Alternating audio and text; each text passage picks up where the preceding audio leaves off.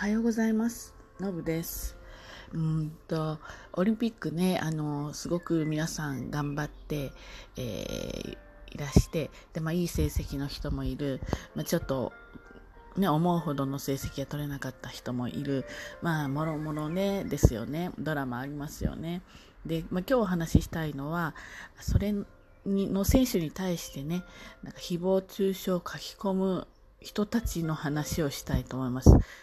なんか多くの選手がね、この誹謗中傷を受けてるそうですね。これね、どういうことなんですかね。あの、とてもあの、不思議です。なんて言うんですかね。まあ、良くないことをした人に対して誹謗中傷するんであれば、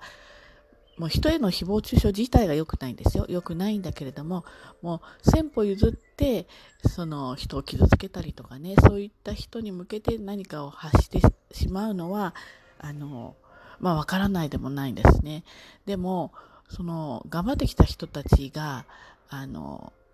私たち、まあ受け手に対して、どんな、えー、被害を与えたのかって、まあ、もうゼロですよね。むしろ、まあ、感動したり、えー、なんていうんですかね。まあ、やっぱりその、こちらに対して、えー、プラスこそあっても、なんかマイナスってないと思うんですよ。まあ、中にはね、なんかそういった成功してきている選手を見て、まあ、自分はダメな人間だとか、そういった、あの、こう、嫉妬心みたいなものが、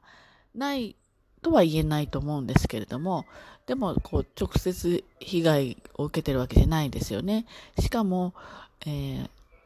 彼らの頑張りとか、彼らの結果ですね、良くも悪くも、それはもう彼らのものなんですよね。あの、第三者はそれを見てどう思うかだけの話で、えー、その思うのは勝手なんですよ。どんなことを思っても受けては構わないんだけれども、それの、えー、矛先っていうかな、それを選手たちに向けるっていうのは、やっぱり全く、あの、全く、あの、ない話というか、えー、おかしな話なんですよね。で、これね、やっぱり、まあ、今回の件だけじゃないんですけど、うーん、例えばですね、何かドラマを見て、まあ、悪役となる人がいるわけですよね。その人ではないけれど、役として悪役になる。そこに向けて誹謗中傷する。これもね、あの、決して本当にいいことじゃないんです。いいことじゃないんだけど、役が上手すぎたっていう、そこに、なんか自分が登場人物で入ってしまったような、そういう感覚になる。で、えー、矛先を向ける。でもこれも絶対にいけないことなんですね。そこを冷静に考えれば、その人が悪いわけじゃなくて、あくまでも一つの、あの、物語の中の話であってね、その演者さんに向けることでは全くないわけですよね。そこのですね、こちらのこうコントロールが効かなくなってる。しかも、効かないコントロールを発信できる場所がたくさんあるっていう、まあ、ここにまあ、問題があるのかなってすごい思ったりします。あの、その書く人たちは、あの、もう許されるべきものではないんですね。だけれども、もうある意味ね、かわいそうとしか思えないっていうか、あの、多分一つも頑張ってきたことがないじゃないかと。で、頑張ってきて、でもがん本当に頑張ってきて成功してる場合、頑張ってもうまくいかなかった場合、まあ、いろいろあると思うんですね。で、えー、成功してきた人たちがこれを言うってことはあまり考えにくいんですけれども、まあ、うまくいかなかった人たちも、うん、結局そこだけがゴールになっているっていうところが、あの、まあ、問題なのかなっていうふうに思うんです。まず頑張ってきた人たちがこういうことをしてたとし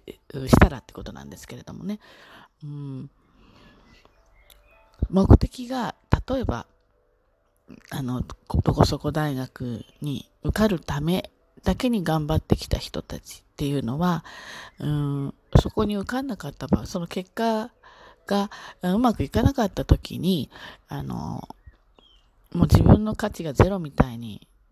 おそらくそういう思考回路になってしまうんですよね。だからその、合否であるとかね、そういうところだけに目標を向けていると、そういう結果になるのではないかと。で、うまくいった人に対しての嫉妬心がとても膨らんでしまう。で、えー、じゃあ、目標はね、その、例えば大学受験だとしたら、えそこに行って将来どんな人になりない、なりたいのか、えどんな人間になっていきたいのかっていうところまで目標が設定できていると、今度そこで合格を得られなかった場合、その目標に対して違うアプローチができたり、うん、するわけですよね。で、その違ったアプローチから、その、その、大学が合格できなかったことに対してどう思えるのか、うん、あの時合格しなかったのは自分がこうだったからなんじゃないかっていうような、あれがあったから今の自分があるっていう風な考え方ができるんだと思うんですよ。あの、みんなね、あの、一生懸命いろいろ努力してきてると思うんですけれども、やっぱりそこの自分が思うような結果を得られないっていう人の方が圧倒的に多いわけですよね。その時に、うん、どういうふうにその費やした時間を自分の宝に変えていけるかっていうのは、やっぱりその最終的にこの大学の合否って目に見えるものだけど、目に見えないところの何かを目標設定しておくってことが、まあ、人間として大事なことなんじゃないかなと。例えばこういう大学に合格して、そこで学んで、で、えー、世の中に、まあ、こういう面で役に立つような、あの、例えば、わかりませんけど、法律関係であれば、世の中をこう、ちゃんと、こう困ってる人を助けたりとか、法に沿ってね、えー、正しい道に進められるようにとか、わかりますけど、そういうところに目標があればね、うん、なんていうんですか、あの、その、費やした時間は絶対ゼロにならないので、そういった気持ちの切り替えができると思うんですよね。だけれども、単に学歴が欲しいとか、そういったことになってくると、えー、もうちょっと下のランク、まあ、いわゆる偏差値的なランクですよね。えー、のところに行くことはもう自分にとっても敗北になるわけですよね。なので、やっぱりちょっとそこは歪んでしまうのではないかと。あともう一つは、やはり頑張ってこなかった人。何の点でもいいと思うんですよ。お勉強じゃなくてもいい、スポーツでもいいし、うん、趣味のことでもいいし、何かこう、努力した、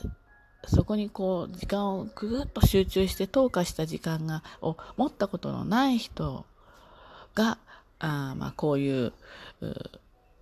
寂しいことを行うんじゃないかなっていうふうに思います。